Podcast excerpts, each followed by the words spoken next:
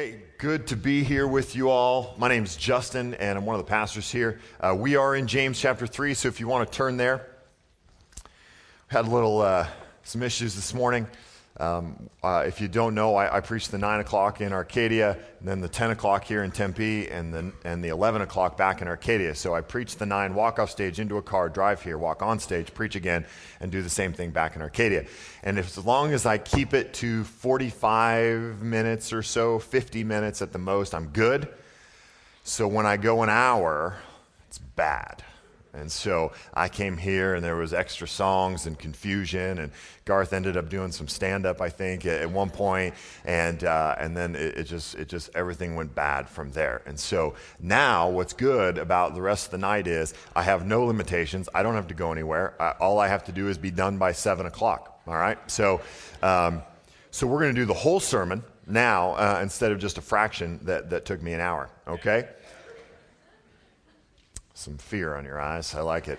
Um, we're talking about wisdom tonight, and wisdom is kind of one of those weird, kind of nebulous ideas. What is wisdom? And I've heard wisdom defined as the right application of knowledge. Okay, so we all have some knowledge. It's transitioning that knowledge into some decision, uh, some application, some choice in your life, and doing that effectively. Doing that uh, is is, wisdom, apparently. I want to I want to take it just a, maybe a step further than that and really look at what that mechanism, how does, how does ideas, how does knowledge transition into application? What, what do you have to be able to see? What, what do you have to be able to know um, to be able to make that transition the right right way. Okay, and James is going to juxtapose heavenly wisdom, godly wisdom, with, with earthly wisdom and, and, and kind of talk about what the fruit of each of those is. So I, I want to define wisdom this way, okay, just, just for the sake of our purposes this evening. Wisdom is being able to see all of the information, see all of the knowledge um, that's in a given situation. So, all the knowledge you have um, is applied to a certain context. Okay, so what I mean by that is um, when you're going to make a, a, decision for what car you want to buy, um, you, you only bring your car knowledge with you, and you're only synthesizing that car knowledge, right? When you are picking a, a wife or, or a husband, you don't bring your car knowledge into it you shouldn't bring your car knowledge into it. It's like, well, good transmission, I'm in, right? So, shouldn't go that way, okay? So, you, are filtering, so it's a certain set of, of knowledge, certain set of ideas that you bring into it. And it's the ability to synthesize those ideas, to see relationship between them, see correlation, see causality, um, that allows you to take this kind of disparate mess of knowledge and, and form it into something meaningful, something good, something pure, something beautiful. Okay, so let me give you two examples um, that, that I hope will connect to two different types of people in the room. One, music example for the artsy folk.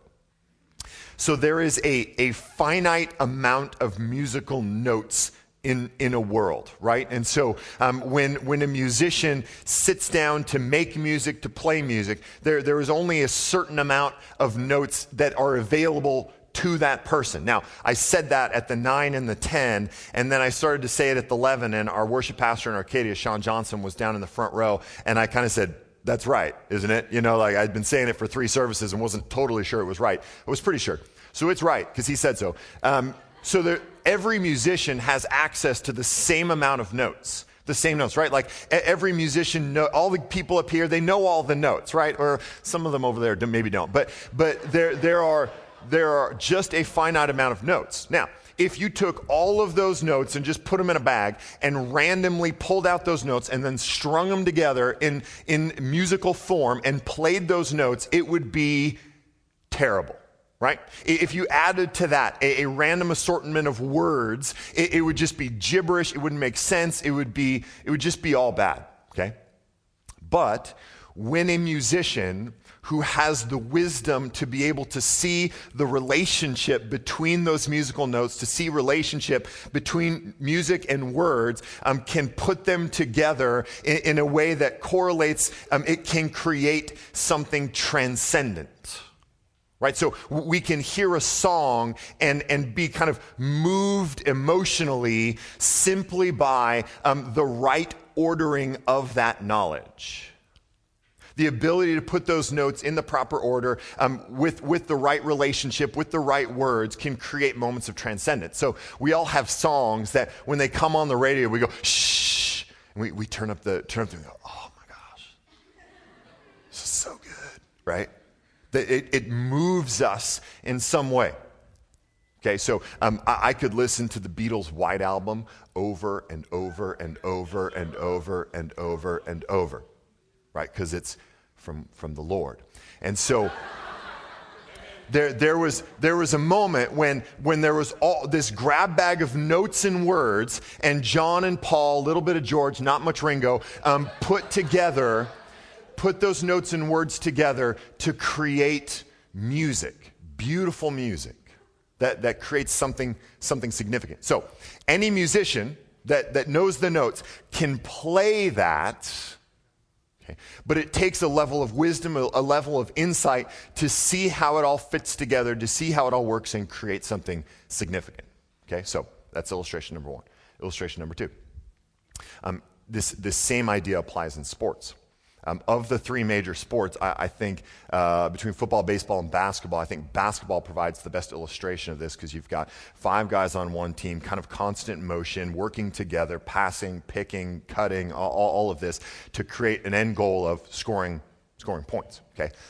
Um, in basketball, I, I think the wisest basketball player I've ever seen in my life is Steve Nash right? Um, he, has got some things going on off court. So, um, on court, wisest guy um, uh, I've ever seen, okay? He has the ability, you, you, get the sense when he's dribbling down the court that he just knows how the next 24 seconds are going to play out. He just sees it. He knows that if he, he has the ball and he dribbles over here, his defender will come with him. Um, another defender will come up, you know, kind of the big guy's defender may, may come up there, and he can pass it down to some unskilled big man to go, ooh, right? Like that, that unskilled big guy can't do anything else but, but catch and, okay? So Nash knows that if I go over here and this guy does that and that guy does that, it's going to create an opening for me to pass it to him to score. He just sees it. He just sees it. He, he sees what's happening. He takes all of the information that is completely um, available to everyone else on the court, but he can process it in such a way um, that creates beauty, creates something meaningful. It creates, uh, it creates purpose achieved. Okay? So, same information, processed in a different way with, with a different type of wisdom the ability to see the relationship, the correlation, the causality between those, those kind of disparate ideas. Okay? That makes sense? Okay. See, I ask questions, you respond. It's basic human interaction. Okay.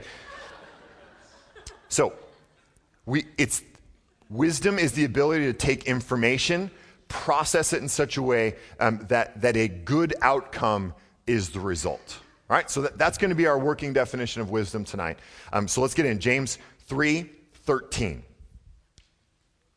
We see this passage as you turn in there, um, just a, really a continuation of last week's passage where James was challenging those who aspired to be teachers and simply said, listen, if you want to be a teacher, um, you'd, better, you'd better slow down and be aware that the words that you say, the influence that you have, um, has an equal and opposite amount of accountability that comes with it. So, specifically to teachers, because teachers have a, perhaps a greater level of influence um, as, as we, in, in the immediate context, as we open the Word of God and say, this is what God says, this is what the Bible says, there's a level of like, well, somebody's listening to that right? So we, we talked about how um, when, when James was writing this, there were essentially two forms of communication verbal communication, which didn't have the aid of this kind of Britney Spears, Garth Brooks thing I've got going here. Um, so, so that verbal communication was, was much smaller, much more intimate.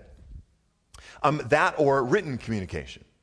Now, that was largely the only two forms of communication available to James's readers. And so when he wrote this, it was certainly true. Um, now it's even more true as digital media has multiplied uh, across our world, social media has uh, enabled us to have influence and communication at our fingertips at all times, right? So last week when I was talking about this in Gilbert, um, I had checked my Facebook page um, the, right before I went on stage and saw that I had 1,559 friends on Facebook. I know like four of them, um, but, but, but they're my friends. And so anytime I type out my pithy little insights on the world, there are, there are literally people from across the globe being influenced by, by what I say. Sometimes a little, sometimes maybe a lot, but influenced to some degree. And then one day I will stand before God and God will say, You said that.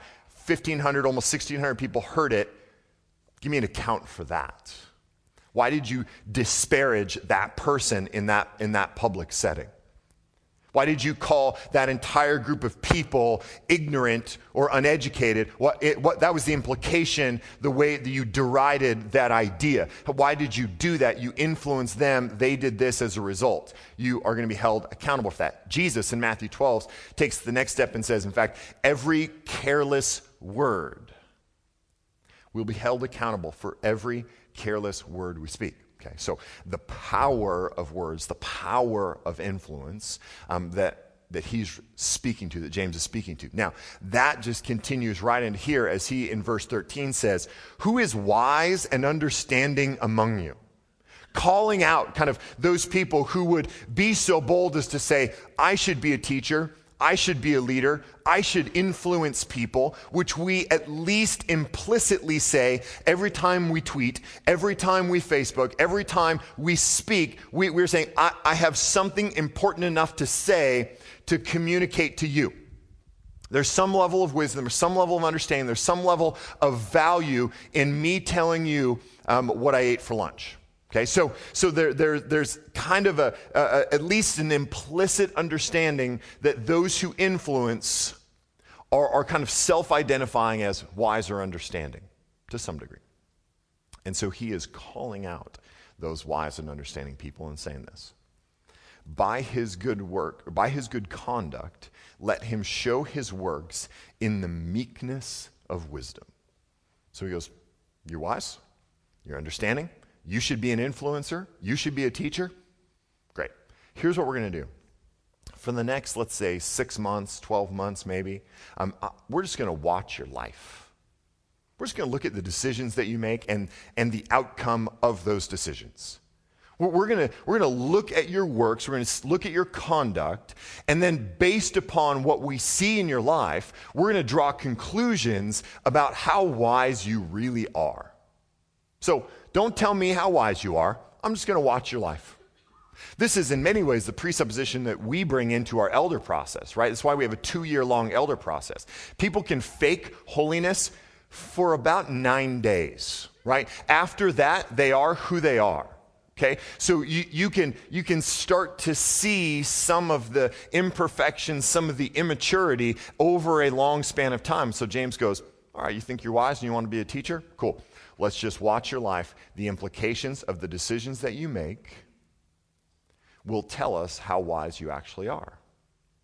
Now, um, there is a great number of us who do not like this idea whatsoever because it implies that I am responsible for the outcomes of my life because we would all be start start to think about, oh man, um, you know, my financial world is not totally together right now. I've got these relationships um, that are they're kind of hanging out there. I, I, don't have a great relationship with my parents. My my job situation's tenuous. There's there's something in our lives that might be like, I, I don't know that I want them looking into that, and that be a reflection on on me and on my wisdom and on my ability to, to lead and influence and teach. Because what we, what we really don't like is, is having to take responsibility for, for the bad things in our life. We, we tend to push off that, that responsibility, that accountability by saying things like, well, you know, things just go bad in this world.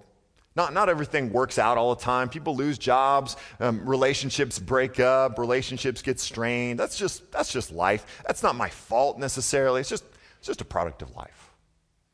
Or we get more specific with, with, our, with, with our rejection of responsibility by saying, well, no, I, I lost that job because my boss was a jerk. It was, it was about politics, man. I, I, was the best guy there, but this guy was always sucking up to the boss. It was just politics. That, that's why I got fired. That, that relationship didn't work out because she was selfish. She, she was selfish, and so she left, and that's probably, it's probably better that way. So we push off the, the responsibility of the decisions that we make, and we do this in a number of different ways. So James simply says, listen, we'll just watch your life for a while, watch the outcome of your way of life, watch the outcome of your conduct, and just then we'll make some judgments about how wise you really are. And then what James is going to do is going to juxtapose um, these two different types of wisdom. And, and he's going to say, listen, as we're looking into your life, um, we're going we're to kind of look for these two things a, a real wisdom, a godly wisdom, or, or maybe more of an earthly wisdom. So he starts with earthly wisdom. Verse 14. But if you have bitter jealousy and selfish ambition in your hearts, do not boast and be false to the truth. This is not the wisdom that comes down from above, but is earthly, unspiritual, demonic. Now, I, love James because he always deals with real practical issues, real hands and feet, kind of um, real practical, applicable kind of issues. But he knows that everything that happens out here, everything that you say, everything that you do with your hands, your feet, just your life, is always 100 times out of 100 a product of what's going on in here. So he says, listen, if the outcome of your life kind of is going this way, it's potentially because you are motivated by, you are moved by, and he gives us two things bitter jealousy and selfish ambition. That, that that's what moves people. He goes, that is not godly wisdom. That wisdom is earthly, unspiritual, demonic, and we'll kind of unpack those in a minute. Because it, this, this worldly wisdom produces a heart motivation that is primarily bitter jealousy and selfish ambition. And that is what makes you want to be a teacher. It's what makes you want to be an influencer, a leader. It's what makes you want to be a, a successful in business, a good parent, a good husband, a good wife. There are motivations that can be for good things, but but really bad going on in here. So he says, too, and um, one Bible commentator described bitter jealousy this way. He says, it regards its opponents as enemies to be annihilated rather than as friends to be persuaded.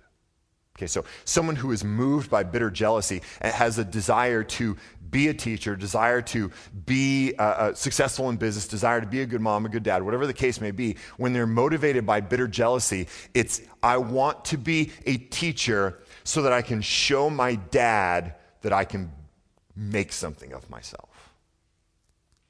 I, I, I want to um, be good in business. I want to be successful in business. I want to get that promotion, not for the good of the company, not for even for just the good of my own life. I want to get that promotion because I want to step on him on the way there. I, I want him to know that I'm better than he is. I, I want to be a really good mom to stick it to my mom. That's a really bad reason to want to be a good mom. That's, that's the kind of heart motivation that worldly wisdom produces in us. Not just a desire to be great, not just a desire to, to pursue and to be, we'll get to ambition in a minute, not just a desire to accomplish whatever lays ahead, not, not seeing the way the world works and, and, and, kind of functioning, putting together those, those pieces of knowledge and those ideas, not synthesizing those things for the sake of something better. It's for the sake of ourselves and our own ends for the sake of defeating someone else, overcoming someone else, proving something to someone else. And then he says about selfish ambition.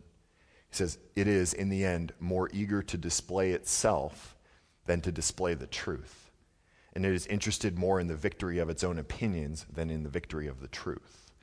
So, um, in the immediate context of wanting to be a teacher, he goes, um, Those of you who want to be a teacher, but you argue and fight with people, not so that we can all um, be closer to the truth, but so that you can be right. Because that's, that's not wisdom. That's not wisdom from above. That's, that's earthly wisdom. Your, your desire is not for the good of the community, the good of the church, the good of the city, the good of your family. Your desire is for you to be right for you to be good, for you to be celebrated. So you want to be a teacher so that you can have a place of importance, not because you want to build up the body. You want to be good in business so that you can be wealthy, you can be satisfied, you can be well thought of, not for the sake of the economy, the sake of the community, the sake of your family, the sake of something bigger. Okay, so if we can go back to that um, Nash illustration, this would be the difference between Steve Nash and if you'll go back into Suns lore with me, Stephon Marbury okay? um, Stephon Marbury gave himself the nickname Starbury. Okay? When you give yourself nicknames, that's bad. That's a bad sign, right? Um, the difference between Nash and, and Marbury is um, Marbury wanted to be the guy. Marbury had to be this guy with, who scored the most points at the end of the game. He had to get his 25 or 30. This is Marbury, it's Allen Iverson, it's Carmelo Anthony. They've got to be the guy. Nash doesn't have to be the highest scorer and often isn't. In fact, a lot of times when he is, the Suns lose because that, that's not his greatest that's not his greatest contribution to the team. Nash could score 25, 30 a night if he wanted. He's one of the best shooters in the history of the NBA. But if he took the shots that those guys took, he could lead the team in scoring. He could make more money for himself. He could be in the limelight more often, but he doesn't. He passes the ball, he sets up his teammates, and is very rarely the highest scoring player in the team. But he leads the NBA in assists. He knows that his role on the team, he's self aware enough to know my team is better when I am bringing defenders to myself, passing so that big guys can just dunk because that's all they can do. Okay? So if, if that's what will help my team get better, that, that's what I'll do. Okay, so that, that's the difference between Nash and Marbury. It's the difference between um, the musician that, that tries to create a great song and the musician that just needs a ripping solo every song. Okay, so he, he says, listen, the issue here is not ambition. Please don't lose ambition. Don't stop being ambitious. Don't stop trying to be the best you can possibly be, as successful as you can possibly be. Do not lose ambition. But selfish ambition is a reflection of worldly wisdom and not godly wisdom. Okay, now he describes this worldly wisdom with three words. He says, For word, uh, this is not the wisdom that comes from above, but is earthly, unspiritual, and demonic. Earthly, he just used to juxtapose between the wisdom that comes from above, so earthly instead of heavenly. But this word unspiritual is a really interesting word. Um, and, a, and, if you do a kind of a biblical theology or systematic theology of human nature, you'll see that the scriptures describe us as, as kind of three parts body, soul, and spirit. And it's thought that it's the spirit, at least in biblical language, it's spirit um, that separates us from the animals. So the animals have um, soul being kind of just cognitive awareness, right? Um, and, and, the, and the body being um, the body. And so um, that animals kind of have both of those things, but humanity has kind of that spirit breathed into it by God that makes us separate. So what James says here is this, this isn't just an, a not divine wisdom it's actually not even human, it's subhuman, it's animalistic. This desire to be number one, this desire to have it your way and to be the guy that gets what you want, um, your desire to crush these other people, that motive is it's not even human, it's animalistic. And so um, I got a video sent to me the other day, which is, was great. It was a, like a, a, a fast motion video of a dead elephant in the Sahara decomposing great. We watched it family dinner. And um, what, what it would show is during the day that the sun would beat down on it and flies and, and, and water, and it would kind of slowly degrade it. But at night, these hyenas would come in. And, there was occasionally lions would scare them off, but this pack of hyenas, and there was like five or six hyenas. Now, um, the hyena is like this big. It's like a dog size large, you know, basically. So it's about this big. Elephants are uh, bigger, okay? And so there was like five or six hyenas. They very, very easily could have come in and gone, all right, Jim, you take the back leg. Uh, Stan, you got the trunk. I'll go ahead on this back, you know, this front leg, and we'll just, we'll just be good. You stick to your part. If you get hungry, ask nicely, and we'll, we'll deal with it, right? So, um, they, they didn't do that though, shockingly. Um, what, what would happen is um, Stan would be on the hind leg and eating and eating and kind of be swallowing, look up, see the trunk, and be like, trunk looks good. Go over, fight Roger for the trunk, and they would spend just as much time fighting each other as they would eating the elephant. And then he'd be, you know, maybe he'd win and start eating the trunk, be like, no, not as good as the leg. But then Sally's already on the leg, and so he's not, it was just bad this animalistic desire to have what you want rather than being able to see the bigger picture, to use wisdom to see what's going on, to go, hey, I, I can be content here. This is a good spot for me. I mean, even better illustration of this is, is my daughter.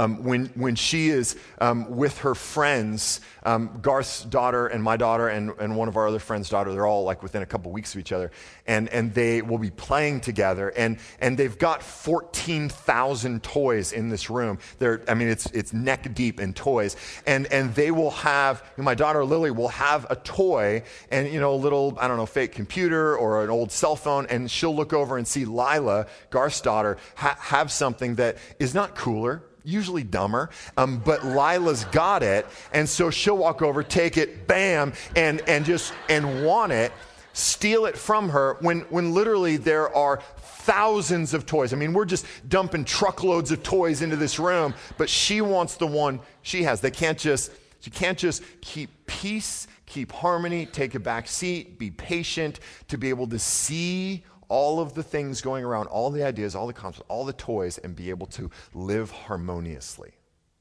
Hyenas can't do it. Little girls can't do it. It's, it's not even human, it's animalist, it's subhuman. So we are waiting patiently for our girls to become human and, and to be able to interact with some wisdom, okay? So this is the idea that, that this kind of wisdom is earthly, not divine. It's animalistic, not even human, and it's demonic. Okay, now, demonic may seem like, wow, that's kind of a sensational word. We, aren't we kind of past that in our post religious, post Christian, rationalistic, materialistic, scientific society? Well, we'd better not be. We'd better not be. And it's, it's probably about time for some of us to, to just get over that mental hurdle, or at least attempt to get over that mental hurdle, um, that there really is a, a thing called Satan, and there really are demons, and they are not particularly fond of you. They want you to be destroyed. They want you to, to experience pain and suffering and destruction and chaos and disorder. And so when James says, listen, um, this wisdom that's motivated by selfish ambition and bitter jealousy, this comes from Satan. Satan wants you to be bitter and jealous. Satan wants you to have a selfish ambition. Satan wants you to want to stick it to your mom because she, he knows that that will create a horrible relationship between you and your mom. It'll create disunity, disorder, fractured relationship, and that's what he wants because he knows God created us for unity, for community, that we need each other. He created us to love one another. And so when he can create fracture and disunity, he wins. So Satan says, listen, or James says, listen, it, if your wisdom is motivated by your, your ability to decipher the world, your desire to take concepts and, and create a world out of them, create beauty out of them, is motivated by bitter jealousy and selfish ambition, it's, it's from Satan. It's being shaped. The way that you see the world, the way that you put together these ideas is being shaped by Satan, and it produces exactly what Satan wants, which is verse 16 For where jealousy and selfish ambition exist, there will be disorder and every vile practice. James just said, and then I'm going to say it really clearly in a second here if your wisdom, if your ordering of your world, if your decision making process, if the way that you synthesize information is motivated by bitter jealousy and, and uh, a selfish ambition, and therefore it is an ungodly wisdom, is a demonic wisdom, it will produce in your life disorder, which just means chaos, destruction, brokenness, fractured relationships and then a junk drawer term of every vile practice. Just all bad. Now, let me say that really clearly. Most of the crap in your life is the direct result of your bad decisions. Most. There's exceptions here and there when other people make bad decisions that hurt you. But most, the vast majority of the brokenness, the pain, the suffering, the crap of life is the result of you ordering your universe based upon an ungodly wisdom. Not following the, the order of the God who ordered the universe results in brokenness, pain, suffering, every vile practice. It's very simple. Now, we don't like this idea. We push back against this idea. But I, have been a pastor now for 10, 11 years. I've done a fair amount of counseling over those times, sat down with a fair amount of people who are in bad spots, and it becomes pretty obvious pretty quickly that their bad spot is a result of a very specific bad decision that was not in line with the wisdom of God, but was right in line with the wisdom that is earthly, unspiritual, and demonic. So I sit down with a couple, and they say, Hey, we're not married. She's pregnant. Okay? Um, you guys are living together, right? Yeah. Um, so every night you go to sleep next to um, a beautiful woman who you're very attracted to and love and lay in bed together night after night after night. Do you think that decision could have contributed to her getting pregnant? Yeah. Okay. Um, you're a man, right? Yes. You're, you're a woman. Okay. You, you're into women, right? Yeah. Okay. You, you lay next to a woman that you're into mostly naked every night, and you don't think that maybe that decision contributed to her getting pregnant? No. Do you understand how babies are made?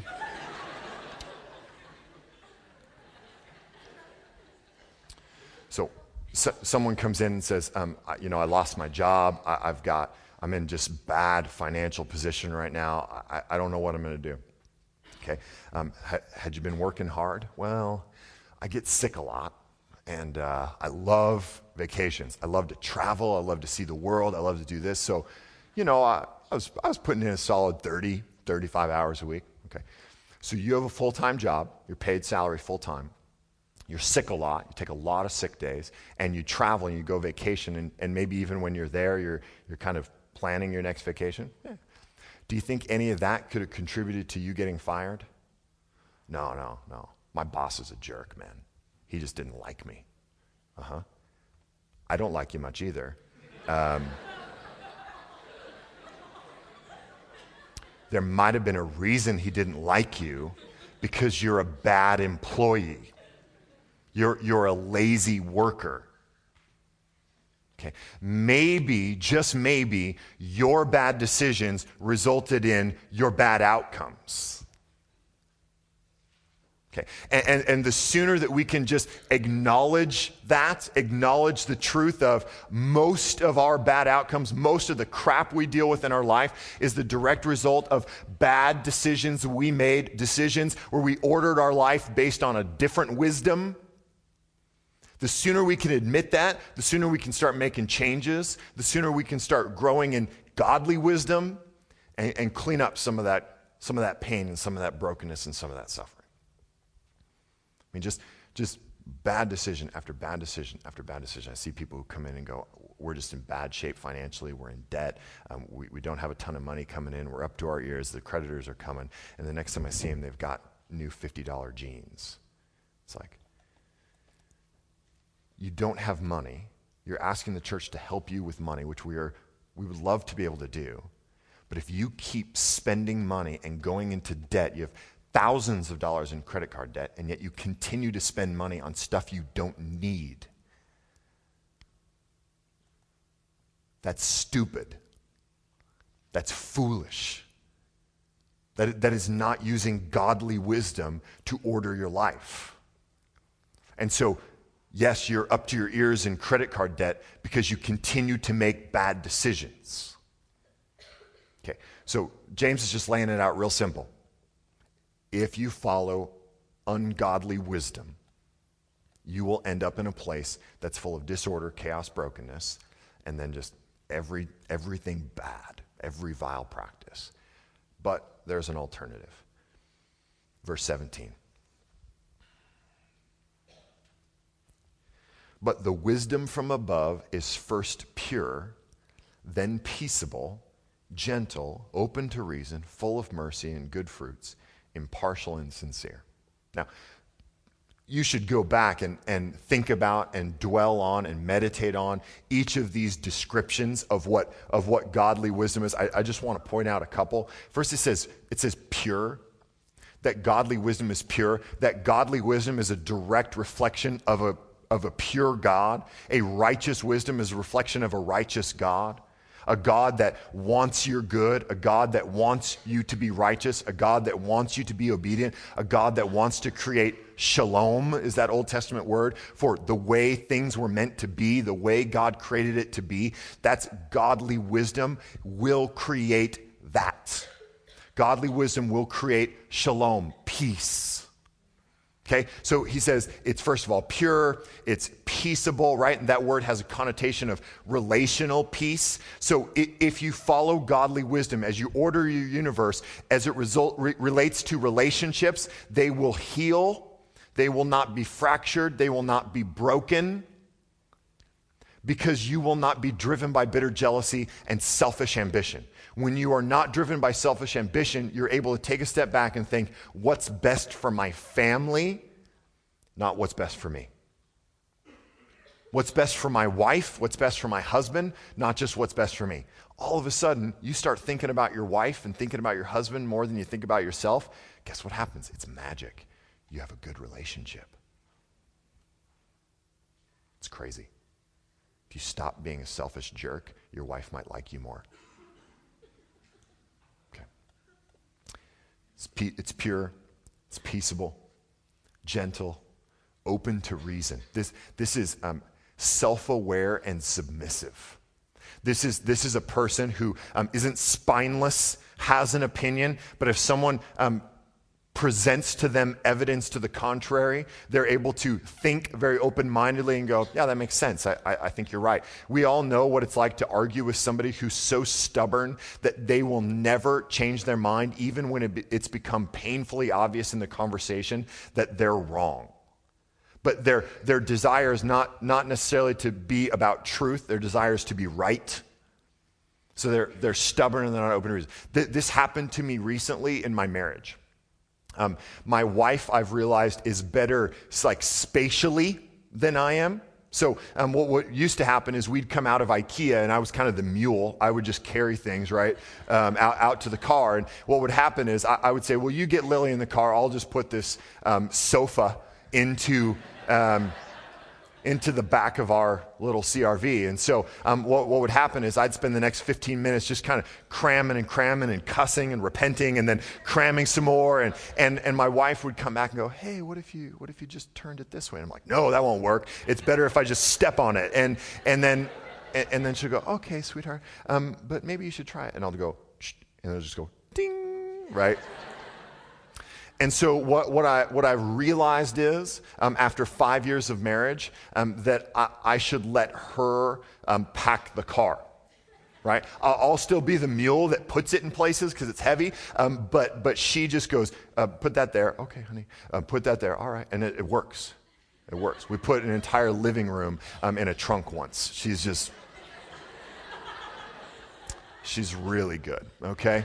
Um, so then we get home, and, I, and I'm putting the cribs together, putting beds together, and she just tells me what to do, and I'm, I'm screwing and hammering, and it, it's great.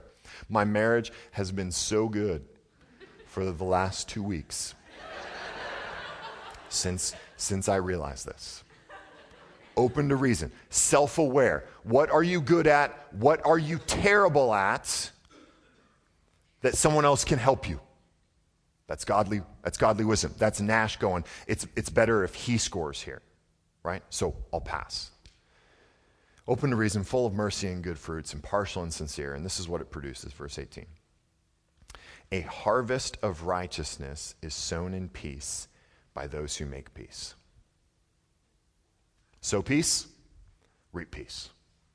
Sow godly wisdom, reap godly wisdom. Sow joy, reap joy.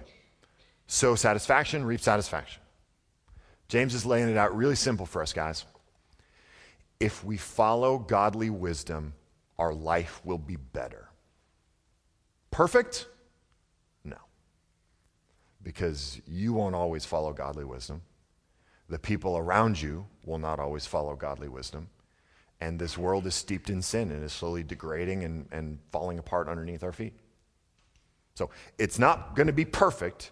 It's not going to all be flowers and rainbows and unicorns, but, but it's, I guarantee you it will be better. You apply godly wisdom to your finances, you will get out of debt and you will be in a better financial position. You apply godly wisdom to your relationships, and you will have a better relationship. I, I don't mean to go all health and wealth, prosperity gospel on you here. I, I'm just saying, really simply, if you obey God, your life will be better. God ordered the universe. God made the rules to the universe and then said, hey, follow these rules and you will live in harmony and peace with the universe the way I created it to be. I created relationships to work this way, where we love one another, consider the others more important than, our, than ourselves. If, if everybody does that, everybody will have great relationships. If you can save your money, be, be thrifty with what you spend it on, if you are generous with your money, things will go good for you financially. That's the promise. It's, it's not rocket science. It's really, really simple. James says, if you follow Satan, it will lead to death. Okay, um, in Proverbs, Solomon says, There is a way that seems right to a man, but its end is the way to death. There's a lot of things that seem to make sense to us where we go, Oh, yeah, I can see how that makes sense. I'll just do that. But it's contrary to godly wisdom. It will lead to pain and brokenness and ultimately death. If you don't follow God, it will lead to pain if you follow godly wisdom, you order your universe according to his principles, I guarantee your life will be better than it is today. Everyone in here is dealing with crap crap in relationships, crap in finances, crap at work, whatever it is. You're dealing with trouble and pain and brokenness. And I guarantee you, much of that is coming from you making decisions based on ungodly wisdom. So, I'm going to assume that you are all convinced that godly wisdom is better. The next question would be, how do I get it? Right? Um, Solomon said in Proverbs 4 7, the beginning of wisdom is this get wisdom. And whatever you get, get insight. Okay? So here, this is Solomon's helpful, helpful proverb. Here's what you do get wisdom. And uh, get wisdom. Thanks, Saul. All right. Three ways we get wisdom James 1, 2 through 5. Count it all joy, my brothers, when you meet trials of various kinds, for you know that the testing of your faith produces steadfastness. Let steadfastness have its full effect, that you may be perfect and complete, lacking in nothing. If any of you lacks wisdom, let him ask God, who gives generously to all without reproach, and it will be given to him. Number one way you can get wisdom life experience, suffering and pain and trial. Every time we suffer, every time we go through pain, trial, hardship, if we look at it the right way, if we can take a step back and go, what's God teaching me? What got me into this trial? What stupid decision caused this pain?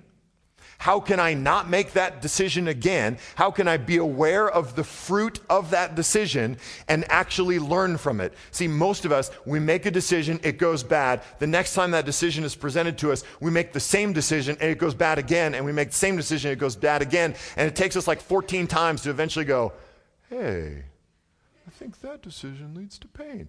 And then we do it 10 more times just to prove our hypothesis. And, and it, every single time it leads to pain. Learn the first time. That bad decision leads to that pain. Don't make that bad decision. This pain can cause us to go to people around us who are wiser than us. That, that whole idea of being open to reason, part of that is um, acknowledging the fact that other people have experience and insight you don't have. And going to them and going, hey, this is what I'm dealing with. Help me. That takes a level of humility to go, I don't know what to do. Please help. Godly wisdom. Number two, I don't mean to get all pastoral on you here. Read your Bible. Pray. Every day, get up, read your Bible, pray. Then go to work, go to school, whatever you do. Go home, eat, go to sleep. Wake up the next morning, read your Bible, and pray. And then the next day, read your Bible, and pray. and then read your Bible and pray. And then. Re- this is the ABCs, the one, two, threes of the Christian life. This is the most simple thing that we as disciples of Jesus ought to be doing. You cannot follow godly wisdom if you do not know godly wisdom. This is godly wisdom. Read the Bible, believe the Bible, submit to what the Bible says, and then do it. That's godly wisdom. That's ordering your life. That's anchoring your soul in the Word of God every day. I, I, I get counseling appointment after counseling appointment after counseling appointment. My dad, Pastor Tim, who does most of our counseling here, I guarantee you, of the people that come into our lives and have real issues going on in their life, maybe one out of 10, maybe one out of 10 reads their Bible every morning, prays every morning. Maybe. Anchor your soul in the Word of God. Anchor your life. Know what godly wisdom is before you can act with godly wisdom. Number three, know the one who is wisdom. Proverbs chapter 9, verse 10. Solomon says, The fear of the Lord is the beginning of wisdom, and the knowledge of the Holy One is insight. He says that before you can get wisdom, you have to fear God. Now, we, we know, I, I, hope by now we know, that when the Old Testament talks about fearing God, it doesn't mean be afraid of God like God's a bear wanting to eat us, um, but stand in awe of God. That God is big, God is creator, God is sustainer, God is divine, God's God, and we're not God. That we should, in the presence of God, fear God, be in awe of God, worship and glorify God. Now, most of us don't do this. Most of us aren't in awe of God. Most of us don't fear God because your God is not awesome. Your God is not fearful. Your God is barely a God. The God that you profess may be the God of the Bible, but the way you interact with God is more of a peer, more of a counselor. He gives pithy advice. You decide whether or not to take it. But there is nothing awesome and powerful about God. Here's, here's the question you can answer um, that will give you a really clear picture of how big your God is. Do you serve a God that can tell you no? Do you believe in a God who can ever tell you no? When you set your heart, I- am going to do that, and God's word clearly says, no, you should not do that, who wins? When you say, this is right, and God says, that's wrong, who wins? When you say, I should do this with my life, this makes sense to me. Hey, we can move in together. It's just one rent instead of two rents. We can save money. We could get one car. We could just see each other all the time. It'll really help our relationship. You say, This makes a lot of sense. And God goes, That's deeply and profoundly foolish. Who wins? Can God tell you you're wrong? Can God tell you no? If you have an idea, a political idea, a social idea, hey, we should be able to do this. People should be able to do that. It's their own body. And God says, no. Who wins? You say, well, they should be able to do whatever they want. They love each other. And God says, no. Who wins? Do you serve a God who can ever tell you no? Or do you serve a God who gives you advice and you kind of go, well, um, that's kind of outdated, God? God's kind of old fashioned, and I'm, I'm kind of here to update God into the 21st century. See, because that kind of God is not very awesome. That, that kind of God does not inspire fear or awe. That kind of God really is not God. You are bigger than God in that scenario. You are more powerful than God in that scenario. Honestly, if we can just be honest with ourselves, you are God in that scenario. If, if you can tell God no, God can't correct you. What you think is right about the world, what makes sense to you in this world is right. And if God disagrees, he's wrong. Stop calling him God. He's your lapdog. He's your friend, he's your peer, he's your buddy. You like him when he's encouraging, but when he's kind of mean and tells you don't do something, it's marginalized. That's not God. There's no reason to fear that God. Therefore, if you do not fear God, you will never submit to godly wisdom because you don't look at God and go, God, you're God and I'm not God. You're divine and I'm, I'm natural. You, you are wise and infinite and I am finite and have 31 years of experience. Um, you are in charge. I am not. Therefore, what you say is right, I will believe. What you say is wise, I will believe is wise. And what you say is foolish, I will believe is foolish. Therefore, I will order my life based on your wisdom, not what seems right to me. That will produce wisdom in us. That will allow us to begin to order our lives based on what He says is important and what He says is good and what He says is right.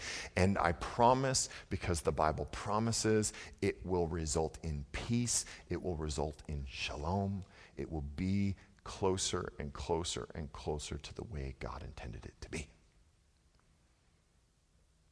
In, in in verse 15, James says, This is not the wisdom that comes down from above.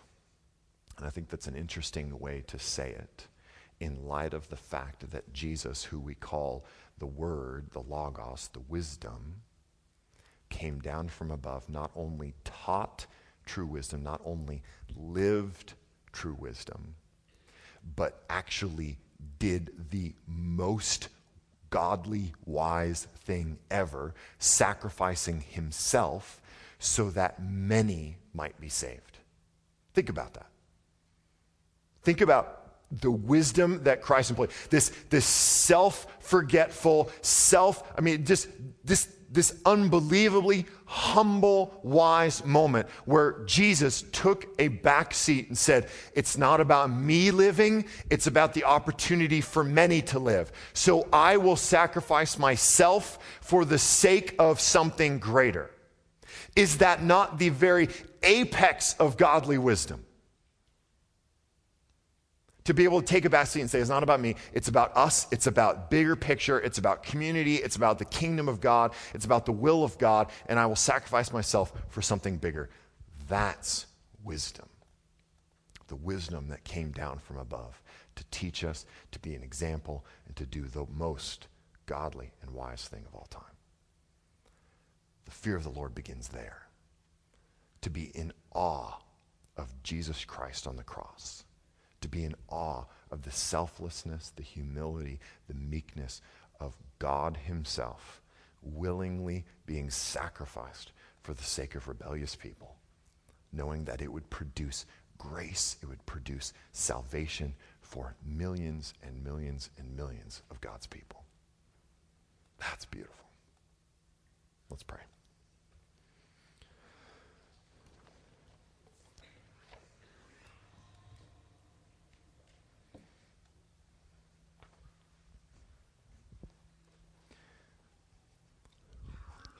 Jesus, thank you for the story that your life tells. The story of the Bible, every piece of it speaks of you. Your perfect creation, as we know from John 1, that not anything was created that wasn't created through you. The need for you that we see at the fall, the reality of sin and pain and destruction that created our desperate need for a Savior the redemption that we see on the cross, how you came as not only a purveyor of wisdom, not only an example of wisdom, but the very means by which we might follow in your footsteps, following godly wisdom. And then the hope, the promise future, where we will once again experience the shalom, the perfection, the intention that you had for the universe.